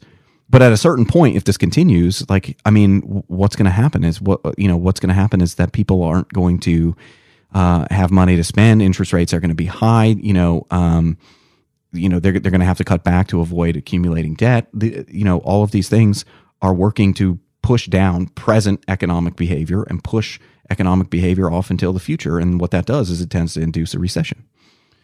All right. Irish Reb says, I'm 40. I'm a small business owner. If I'm already diversified in land, precious metals, Bitcoin, along with the accounts in my brokerage portfolio, where should I be putting my money now for retirement purposes? Should I continue to DCA into my brokerage accounts monthly as I've been doing, or is there something else I should be looking into? Well, the best thing to do if you think the market is going to go down is the DCA because you can never time the market. And so, um, you know, if you DCA all the way down, you can minimize the damage. You can get back to even a lot faster um, that way. Um, so I think if you expect a recession to occur, then DCAing is a good idea uh, in the short run. In terms of the long run, it kind of depends on all of these sort of geopolitical factors. Right? If you expect the dollar to lose its global reserve status, then that's um, you know um, that that's going to be um, that's going to be good for hard assets. So if you own land or you own gold or silver or, Bitcoin or whatever, like that, that stuff's going to tend to go up in value. Um, uh, because those are things that you can possess. Those are things that you can hold in your hand, and um, and that there's like a demand for. So, um, so I think that uh, you know, if you think that something like that's happening, like you know, doing that is good. Um, I mean, this guy already seems pretty diversified. So, I mean, the the normal like kind of argument is like when somebody says something, it's like diversify towards something you know that you that you don't have. Like he seems pretty diversified. So, I you know, I don't know what he's not holding that he should be holding because he's he's holding a lot of uh, different things. His third question is the one I can't wait to get into for a few minutes, but I'll, I'll touch a second one because it's very long and thought out. He says, I have two kids under five. Uh, we have them both set up with brokerage accounts with 529 plans and investment accounts. We initially funded the 529 plans, but since have only been purchasing more mutual funds and ETFs in their investment accounts. My thinking is if higher education costs continue to skyrocket like they have over the past 20 to 30 years, F it. If you take the emotion of college out of it, it's a shit investment. No, they could gain enough knowledge by reading a couple Thomas Sowell books to be above the curve. I'd rather them have liquid accounts with no penalty other than taxes to draw from at 18 should they want to go to school, start a business, or tour with widespread panic. As an Ole Miss business school grad and the son of a teacher, I'm all for education, but these costs are insane. Do you agree, disagree? And should I change my current investment strategy for my kids? Okay, first of all, are the costs insane? Yes, the costs are insane, and the cause of the higher costs is that there's more administrators per student than there's ever been. Yep. If you want co- the cost of education to go down, tell universities to start firing a bunch of administrators. Um, that's not going to be popular when I go to work tomorrow, but that's the true story. Yes. And it is, uh, and nobody will say it. Like everybody blames something else. Oh, it's you know, it's inflation. It's you know, the cost of the credentials. No, they it's have that, you know, it's a bloated administration. yeah. And no, it's it's it's totally administration. Um, there's there's way too many people who never have contact with a student ever in their lives that in in their life that work at the university at a university, and that uh, you know, and that just raises the cost per student right there. Because if you never ever have uh, interactions with a student, if you're not bringing in a student, you're not generating revenue. If you're not generating revenue, then you're a pure cost. You're a drain on the budget. And look, some people have to do like it's, the, some of those people have to exist. Like the university can't survive without you know the, some of those people. Sure. but there's way but there's way too many of those people, and um, and you know there there are just so many positions that exist today that didn't exist ten years ago, twenty years ago, and you know it, it really needs to be rethought. I mean, I like I, I'm actually going to say this on here because I never got to say this in public. I knew Jeffrey Vitter was going to be the worst chancellor in the history of Ole Miss, and here's how I knew. You know what his accomplishments were um, at every previous place that he went? Creating new positions. Oh, I created this office. I created this associate dean. I created this whatever. None of those are accomplishments. Those are all things you did that you can point to and you can write down on a list, but they are not accomplishments. Like an accomplishment is not I created this office. That's the first part of the accomplishment if you have it if that if, if that office was essential and it accomplished something it would be followed by i created this office and it did x you didn't say it did x therefore you just created an office and the the creation of the office itself is apparently the the contribution that you made i don't want somebody who's just going to come in and create new offices and new positions without any objective or any goal for what they're going to do and so, um, but this is why college is expensive because these types of people get rewarded at universities. Oh, I create, you know, I created this office and, and well, and it's also judged by intentions. Like, oh, I created this office that's aimed at student success. Well, were the students more successful? Well, we created the office of student success. And it's like, well, you know, yeah, okay, but like maybe you want to like see whether the, you know, wh- whether they're doing what they're doing. It's it's the difference between when you're running a business, right? You every aspect of the business, like what I do is a very small business, but it's a business. So we have to make decisions sometimes. What what do we travel to? What do we cover? What do we not cover? Uh, what what shows do we do? Uh, what do we charge for advertising? What every decision is based on. Well, does this make sense for us financially? Bottom line, and so much of the university level, like you've talked about, is you're there. You're I think we're a lot of universities. I'm not picking on Ole Miss or any of them, but I think this applies kind of across the board. They've really lost sight of what their purpose is. You're there because young people are there to be educated, to have an experience, to grow up, whatever. And I think so for a lot of them, I'll give the current Ole Miss chancellor credit. I think he sees this vividly. They're the reason you're there. And if you don't have them there, you're out of business. No, that's one thing I, I will say about uh, Boyce is that he is he he does understand that he's very good at that. When you talk to him, he knows what the mission is, um, and yeah, I mean for the most part they've they've they've lost that um, they, they've lost sight of that. But but part of it too is is like um, you know a lot of this is just copycat behavior. Like imagine that I wanted to be a chancellor, which God forbid. Okay, but like imagine that that's what the job that you wanted to have. You have to do things that demonstrate that you can do that. So what do you do? You look at other people who have done the job. And if somebody if people are getting the job by like creating offices that no one really knows if they're successful or not, right? Like do you if your objective is just to keep moving up, then your objective is just to create offices and then point to those offices and then move up to the next thing and do you know. And so it's sort of you know there's there's a sort of feedback effect there where people are just kind of imitating what other people have done and so if that is a successful strategy it becomes the successful strategy and i think that that's that's uh i think that's a huge problem i, I also think um i don't know I, also think we need to do a better job educating students period um the i this is top to bottom. This is top to bottom. Our education system has to has to get better from kindergarten all the way through university. Um, and I'll give you a stupid example because I thought about this today. I remember when my oldest came home from elementary school one day and I said, What did you guys learn today? And he said, We learned the difference between a fact and an opinion. Oh, okay. Like, what do you mean? And so I just start telling him, I, I just start saying things like, um, and I said, you know, like, um, you know, the Cubs won today. And oh, that's a fact. All right. Good Sure. job. All right. And then I would say, you know, um, ice cream is good. Oh, that's your opinion. Right. Okay. But then I started doing things that were, but then I asked him a question and I said something to the effect of, Your mother is beautiful.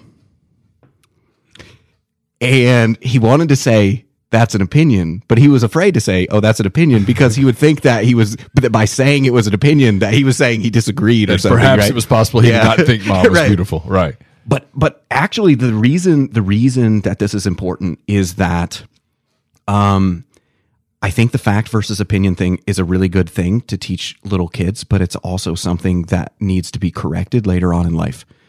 Because here's the thing: whether or not something is beautiful, you can you can clearly say is something beautiful. It's an opinion. Okay. Um, but like there are certain things like a sunset is objectively beautiful. Like that's not an opinion. Like it's actual beauty. Right. And that's one of the things that's lacking is that's kind of like a metaphor for our system is like is that uh, there are fundamental truths about the world, um, but we try to classify them into into boxes.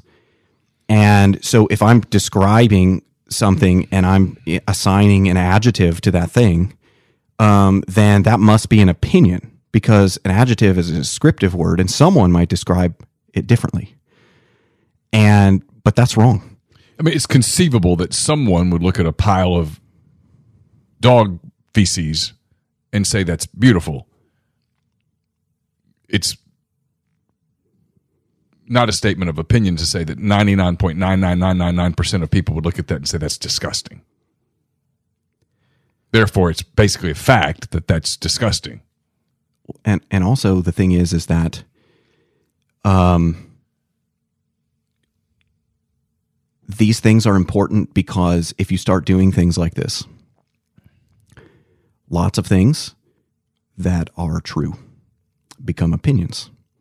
And when things that are true become opinions, then there can be then any opinion is just an opinion. and you can't criticize it because it's my opinion. And, um, and you know, and and if you do criticize it, I can say, well, we just disagree. Like we just disagree. And the thing is, is that you know, um, ev- it- that can't be true of everything. Like there are certain things that just you know, um, we we're sort of a victim of our own success in a way is that like we, no there's no society on earth has that has ever examined itself in the way that we examine ourselves but we look so hard on ourselves that like we basically remove all meaning from anything because we try to explain everything. We try to explain why things are the way that they are. And if we don't have an explanation you know um, then like we see that as a problem. And um, or if we can't figure out how to explain something we just assume that like well maybe it's not you know maybe it's not good or maybe we um, or maybe there's really no reason for this thing to exist or or something like that. And um, and that's a that's a bad state of affairs it's completely you know deconstructive I think this is going to lead into the, the this will be our final topic. It's a big one. It's something that everyone's talking about. It seems like everyone's talking about these days. I, I, my kids encounter this. Your kids, enc- you you encounter this every day. Um, ESG. Two different people are asking about ESG. One says ESG, in my opinion, will be the vehicle that could bring about tyranny in our time if not confronted and rejected quickly. Our country is laggardly wising up, but what is being taught in business schools to the younger generations regarding this topic? Also, with Vanguard, State Street, BlackRock ushering this into being and controlling the amount of capital they have to invest, is education and exposing ESG for what it is the only solution to the ESG problem. And then another person just says, point blank, what are your thoughts on BlackRock and Vanguard? Is ESG the only trick they're up to? ESG is a scam. It's like a complete scam. It's a hundred percent scam. There's and Environmental social government. yeah. Here's how you know that it's a scam. FTX had a better governance score. Now I'm not talking about environmental score. I'm not talking about social score. Okay. I'm talking about they had a better governance score than ExxonMobil. So you're telling me that a guy who was running a fraudulent Ponzi scheme was providing better governance than the largest oil company that the world has ever seen. no, nonsensical. it's- no, it- No. that's completely insane. Right. And so once you realize that, then you realize that that that this is that uh, this is a game. Yet the corporations, Josh, are completely beholden to it at this point. I mean, they, they are doing things like if, if you look at if you look at we'll we'll use the the three that are that are the most in the news today. Bud Light. If you think about Bud Light, the guy who drinks Bud Light, Bud Light is probably what would you guess? A eighty percent male. More than that. Okay, ninety percent male. Um, a lot of blue collar, working class kind of guys. They they they go to the factory they, or wherever, and they work all day. They get done with work. They're very loyal to the brand. They they come home or they go to the bar and they get a Bud Light. They look forward to that Bud Light. They're proud of that Bud Light. They wear Bud Light stuff, and on the days off, they, they they'll they'll you know they'll, they'll put a Bud Light koozie on their Bud Light. They've got a Bud Light hat. That's your people. And when you basically flip the middle finger at them, well, what do you expect? Target. People don't go to Target for political purposes. They go to Target for convenience. It's a department store, basically. Uh, now, Chick fil A is getting criticized because they have this DEI thing that they're obsessed with. And people say, that's not why I like Chick fil A. People like Chick fil A because they've mastered the drive through line and the food's consistent and it's good and people like Chick fil A. I don't understand why those kinds of companies look at their customer base and say, no, no, we're going to completely thumb our nose at them. We're going to go for fringes. That makes no business sense. And so there's something that's motivating those decisions that I, I don't completely understand. I think there's two things. Um, one, I think this gets back to class based things. All the people in positions of power here, they're all coming from exactly the same places. They all went to the same schools. They all went, you know, they, um, et cetera, et cetera. Same kind of story we told about the media. Okay. Um, so part of it is is like they they live in a bubble. They don't know that they live in a bubble because this is the bubble they've always lived in. Um, So that's part of it. I think part of it is just like tone deafness because they live in a bubble. The other part of it, I think, is actually that um, I I don't know how to say this in a really simple way, but like conservatives, Republicans, whatever you want to say, like um, for the most part, they, these are not people who protest, and they're not people who um, boycott and and things like that. Um, and so I think part of what happens is that they want to reach a bigger audience or they want to um, expand their audience, and they kind of think like mm, this will make some of our customers mad, but um, you know, like not the ones who will boycott us, right? And so maybe we can pick up some more business without without losing business. Yet Anheuser Busch, this is Matthew Colkin tweeted this today. Anheuser Busch, uh, InBev SA, which is the formal name of their corporation, is down 5.2 percent since last Friday. That's in a week, erasing more than four billion dollars in value due to the Bud Light boycott, which is not a protest, but it's a boycott, which is essentially a protest. Yep. Do you think they even noticed that? Oh, they they notice. Um, I think because it, it was very clear. Like Target tried to get out in front of this. Like they knew immediately. Um, I, the way that Target responded made clear that companies saw what uh, happened with Bud Light, and they knew that like if something like this happens to us, we have to be like ready. Um, we can't assume that it's going to blow over because I think that's what the Bud Light people kind of thought is like, eh, just blow over and then, you know, um, and maybe you know we can diversify our our market or we can bring in more people to drink our beer or something or we can, you know, be more welcoming or or something, right? And um, and so to them it was like something that they thought maybe had a potential benefit with probably like a very little cost, like you know maybe sales would dip a little bit or something, but then people forget about it, they move on. Target responded immediately. Like the second that that stuff showed up on social media, then there were reports that like Target was, you know, having meetings about this and trying to figure out what to do. And they were moving things in certain stores in certain areas where they thought that it would be, you know, most, uh, where, where they would have like the most problems and things like that. So I do think that people are responding. I do think that they notice. I think that, but I think that the reason that they notice is that this time, uh, like was different because this was uh, I mean, if you judge by social media, a lot of this was driven by a lot of like conservatives saying, um, you know, like enough is enough. You shouldn't go to Target. And then people actually going, you know what, I'm not going to go to Target, or you know what, I'm not going to buy Bud Light. And but normally that doesn't happen. Like that. Normally, what happens is on the right is they get really mad about something. They tell you not to buy it. Maybe people don't buy it for a week, and then they're just like, you know, I got to live my life. You so know? is this a sign that something has changed? um, Because Target's getting hit. I mean, their stock has plummeted. Yeah, I think that this is. Um, think that the political environment has really shifted, and I think that we're like. Um, I mean, this is one of the things that I'm really concerned about is that we're getting to a point where, um, you know, you have one side that keeps saying, you know what, like um, enough is enough, and the other side saying, nope, like we're this is what we're doing, and nobody seems willing to give an inch.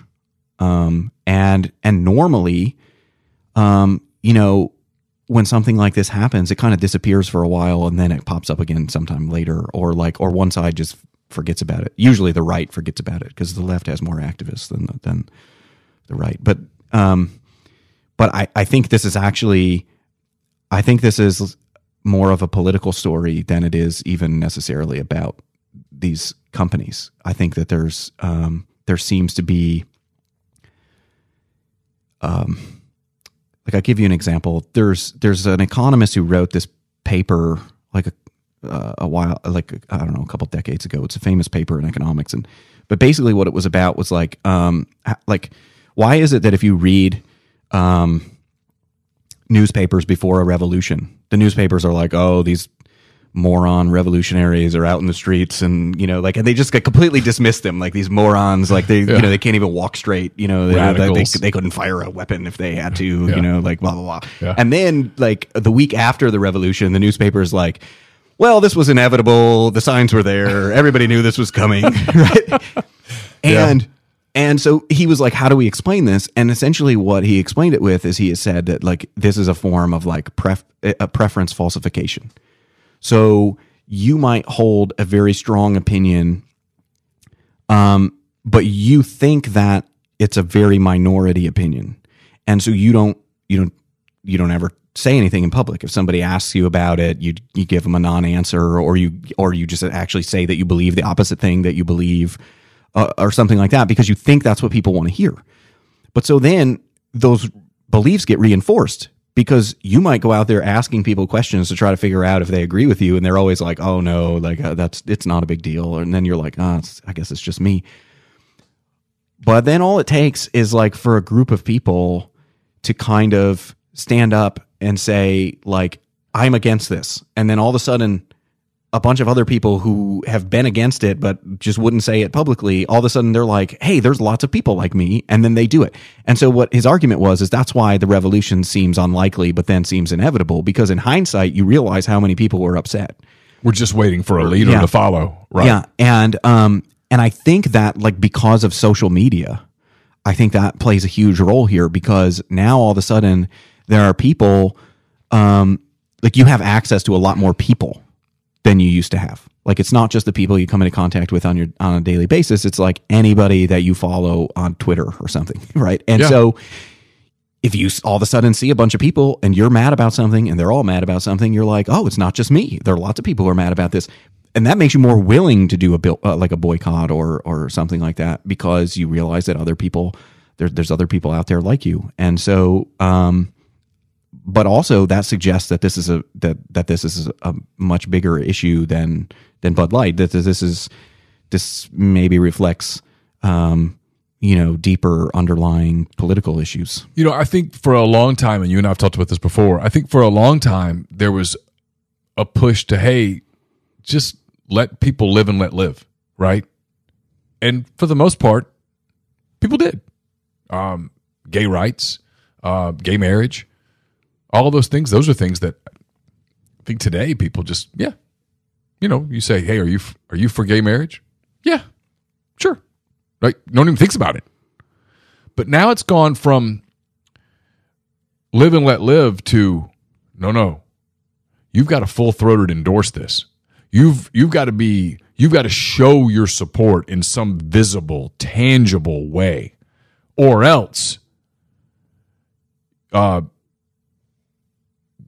we'll we'll cancel you. You you don't get to just be neutral. You don't get to be like, yeah, yeah, you guys do what you want to do. It's cool. It doesn't matter to me, or whatever. It it has to be no, no. You have to celebrate us. Um, we see some of that with this particular month that's just started, and I get a sense from people that, yeah, no, I don't know, man. I'm I'm, I'm not. I'm not willing to celebrate it. I'm not. I'm not going out there. It, it it goes against my value system. I'll give you an example. The Dodgers. We started with the Cubs. Well, maybe we'll finish with the Dodgers, bastards. Um, Clayton Kershaw, uh, Trevor Williams. Feels like there's another Dodger. Uh, and Blake Treinen. All are religious people, spiritual people, Christians. Um, one of them is Catholic, who said this is this group. What they do, they mock the crucifixion of Christ, which is something that in my religion is sacred. You do anything but mock it. You so to, it's a it's a symbol. It's the, the the cross. It's something that religious people wear on their hearts. You'll see baseball players wear the cross on the field. You know, touch the cross or whatever. They'll they'll pray before they pitch. They'll they'll say a prayer before a, the first at bat of a game or whatnot. And they're pushing back vocally. Now they're getting criticized for pushing back vocally, but they don't seem to care. And as one as more do it, more start to say, "Hey, you know, I'm gonna speak up as well." It feels like there's a pushback against the no. Not only do you have to let it happen, not only do you have to conform, you have to celebrate. And people say, "I'm not going to do it." Did I express that in a way that makes sense? I think there's two. I think there's two points here. Uh, one is uh, there, there's another Machiavellian point here is that any side that's neutral will inevitably lose. because if one side is neutral and the other side is not neutral, then the other side is just going to continue to push uh, like more and more in their direction, and the neutral people are going to be like, well, okay, um, you know, do what you want to do as long as whatever, you know, and so. Um, I mean, ironically, like the people I heard this most from, um, you know, like 20 years ago were like left wing people who were afraid um, of, of, like evangelicals and stuff like that. Oh, they're going to push their religion on on you know the country or whatever um, because they were they seemed like an incredibly powerful group, like during the Bush administration, for example. And um, and so you know the Machiavellian point is like you if you're neutral you lose because if you if you um if you if your stance is neutrality then the other person is just going to keep pushing you in their direction until you wake up one day and you're and you're in their direction. Mm-hmm. Um, the second point is is that this gets back again to a critical issue about education. Uh, freedom of speech does not mean um, that you are entitled to an audience uh, like if you look at a college campus, college campuses have free speech areas on campus. And so the idea is like, yes, you have freedom of speech, but you can go exercise that freedom of speech over in this area. Mm-hmm. And a lot of times they put it right in the middle of campus so that, you know, you can, if, if you, if, you know, if there's an audience for this or if you want an audience for this, you know, you, you can potentially attract an audience. Now, I mean, some places will put you off in a corner or something like that. But, but the point is, is that you can't just do it anywhere. Uh, like, so I have freedom of speech. I can't just walk into like Glenn Boyce's office in the middle of the day and just start, you know, spouting off about something. I will be removed from. You don't get the- to go stand yeah. up on his desk and Right. start preaching. Right. And Right. like I'll, I'll be removed from the office. And that's not a violation of freedom of speech. They're just clearly, you know, it's like, I mean, they, I mean, they would literally just remove you from the office and then go take you to the free speech area and go here, you can do your thing right here. Yeah, sure. And, um, and I think that this is, this is part of the issue is like, um, our educational system hasn't given people um, the ability to actually argue about those things because a lot of people look at this and say, look, it's just freedom of speech, it's freedom of expression. That's a thing that, um, you know, that, that exists like, uh, anywhere, right? Like, um, like we, we are a country that, you know, that's one of our values is that we let people express themselves and speak freely and, and that sort of thing. Um, and that's true, but we don't, but you're not entitled to an audience and we don't have to give you access to an audience. So there's a difference between saying that this, uh, like there, there's a difference between saying like that this group, um, you know, uh, should be free to do their act or whatever it's called, right? Wherever they want to do it. And Sure. and there's a difference between saying that in general, um, you know, we shouldn't restrict that. Um, Yeah, the freedom, freedom of speech right. means literally they can do that act, Right. no matter how lewd you and I might think it may be. right. But freedom of speech doesn't give them not, uh, give them the be- right to do it at the Dodgers game. They're not going to be persecuted. Yeah. They're not going to be yeah. arrested and jailed for doing the act. Right. But it doesn't give them the freedom. It shouldn't give the Dodgers the obligation to go, hey, we, we, we have to give you a, an audience. Yeah, I mean, uh, I'm Catholic. I've seen the videos that people have posted. Uh, you know, um, I find it kind of offensive. But at the same time, look, if that's what they want to do, that that's fine. But that doesn't mean that they should be able to do it at a Dodger game. You wouldn't like if they came and did it in your classroom. Well, exactly. That's the thing is that I wouldn't let them do it in my classroom. I wouldn't let them come to my house and do it. I wouldn't, you know. Um, so If you knew they were doing it at your at your kid's school, your kid wouldn't go to that school. right. So like, So the- it's not it's not right to subject the Dodgers players to that. They- Yeah. These are their employees. They shouldn't be objected subjected to that. but we don't we've lost that we've lost that sense of the argument the the, the argument is that like um well you know you either believe in freedom of speech and freedom of expression or you don't and it's like well no like i don't i, I don't oppose their right to put on their show they want to put on their show that that's perfectly fine people Sure. enjoy the show and people pay to see the show whatever go, go but not it's not for me and um So if anything, you support their their their freedom of expression. Sure. yeah, yeah, and but it's not for me, and they should, and so, um, and you know that freedom of expression doesn't mean that they should be able to do it anywhere that they want, um, in the same way that any other form of free speech, You know, uh, I mean, like, I, look, I, I'm here doing this podcast. Like, if I showed up one morning and like pushed Chase out of the chair and started like, you know, talking, uh, you're gonna be like, what, what the hell are you doing? Right? Like, we're doing a show. Like, you're not. And I'm like, no, this is my freedom of speech. Right? No, no, no. Um, I, I, you know, sure, I can say all of those things. Anything that I was going to say, I can say, but not on the show. That's not that, like that's not that. You know, I, no one gave me permission to do that. And so, you know, there's a difference between those two things. it's fascinating times. It really is. It's I hear my kids talk about it. My oldest just got a job in marketing. I send her stuff and I wonder the world that they're walking into. Like the what used to just be common sense is now courage. And maybe that's a good thing. Maybe that means that the people who are courageous will ultimately you know ascend. Maybe that's what it means. I I I catch myself being glad that I'm 53 instead of 23 today, even though I'd love to go back and be 23 and be young and all of those things, but it just feels like a feels like a really crazy time and I, I I don't know who to blame for the fact that it's a crazy time, but at some point we'll either like you said, well, you you you can't be neutral. You have to pick a side. It's kind of like in sports. You hear coaches say it all the time. We don't stay stagnant. We either get better or worse. You know, we, we're either improving or we're regressing. Period. That we don't. The team that we are on Tuesday, we will be a different team on Wednesday. We won't be the same team. It might be by the slimmest of fractions, but we will be either a slightly better team or a slightly worse team. And I think that's true in society. Yeah, this is a base like people. I've referenced Machiavelli twice, and I think like Machiavelli, that people have this view of Machiavelli as like this, uh, like sort of like evil guy, or like this sort of like, um, you know, uh, ideals and values don't matter. It's all just about like winning and losing and and um and and things like that. And um, but but this is but to kind of tie all this together, I mean, this is what it's actually like. Um, if all you ever read was Machiavelli, like maybe it would, you know, like maybe that's not a great thing.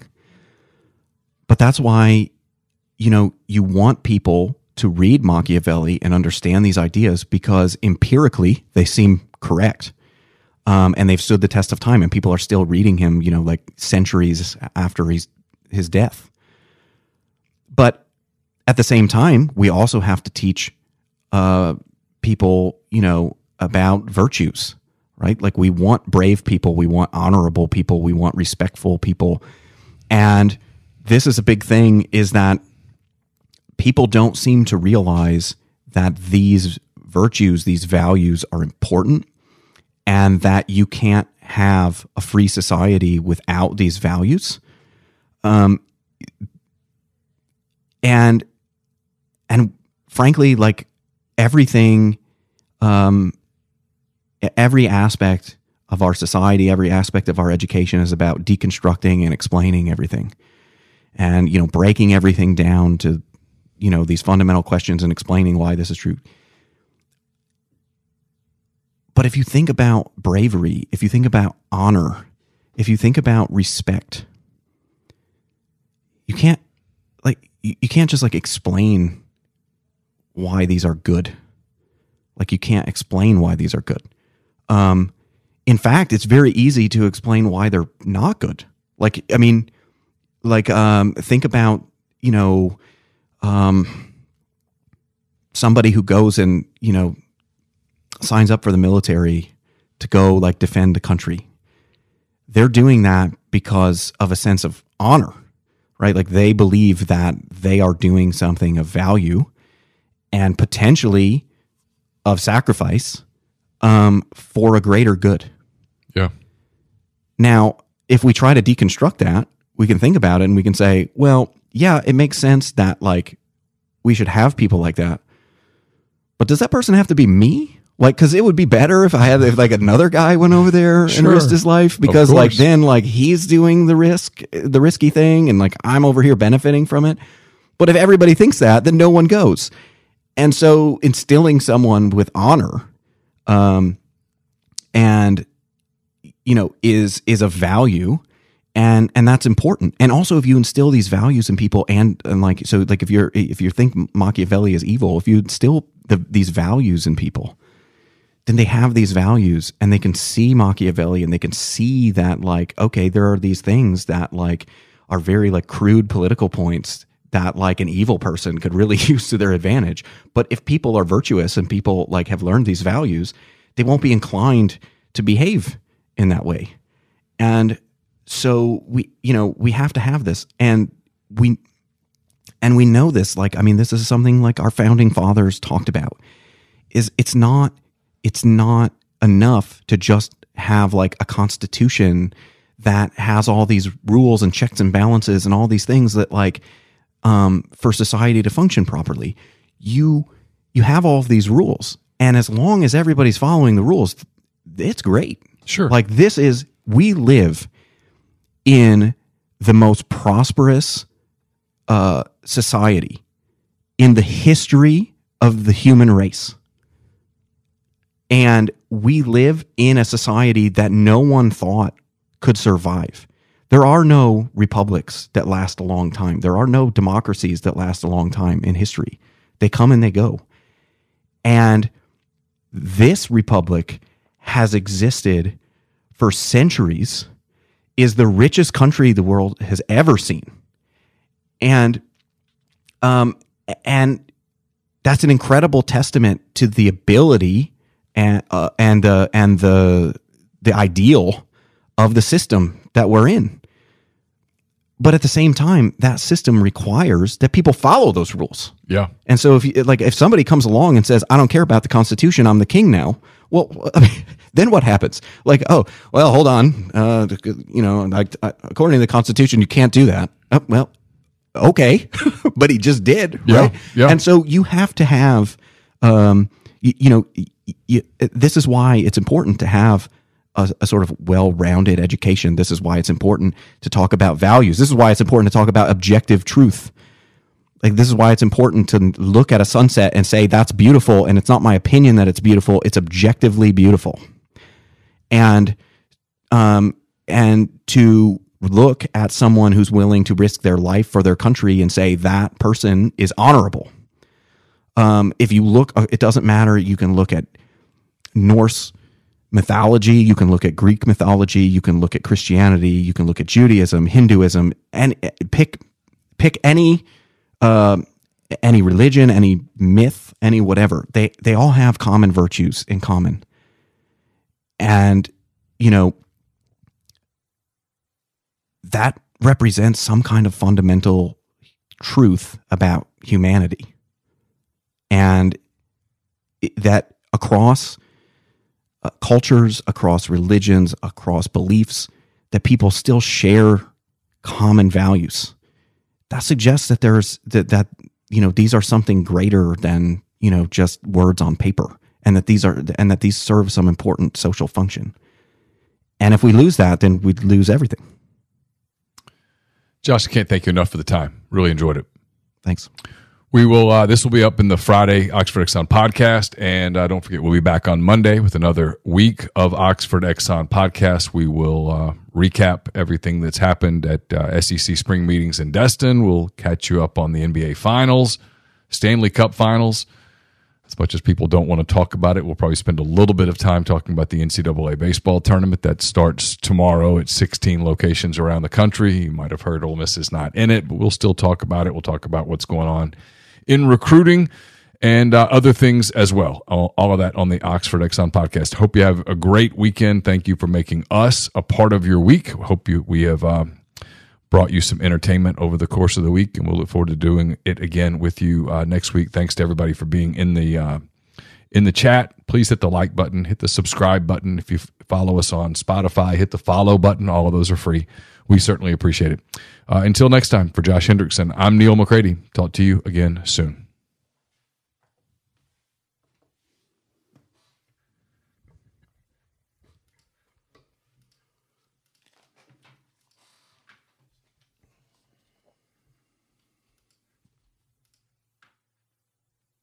Everyone is talking about magnesium. It's all you hear about. But why? What do we know about magnesium?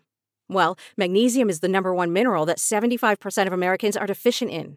If you are a woman over 35, magnesium will help you rediscover balance, energy, and vitality. Magnesium supports more than 300 enzymatic reactions in your body, including those involved in hormonal balance. From functional medicine doctors to mental well being and female hormone experts, we all know that magnesium is the one mineral to improve all aspects of well being and health. But which one? Magnesium Breakthrough from Bioptimizers, the trusted choice recommended by leading experts with seven best absorbed forms of magnesium to ensure your body receives the support it needs for overall well being.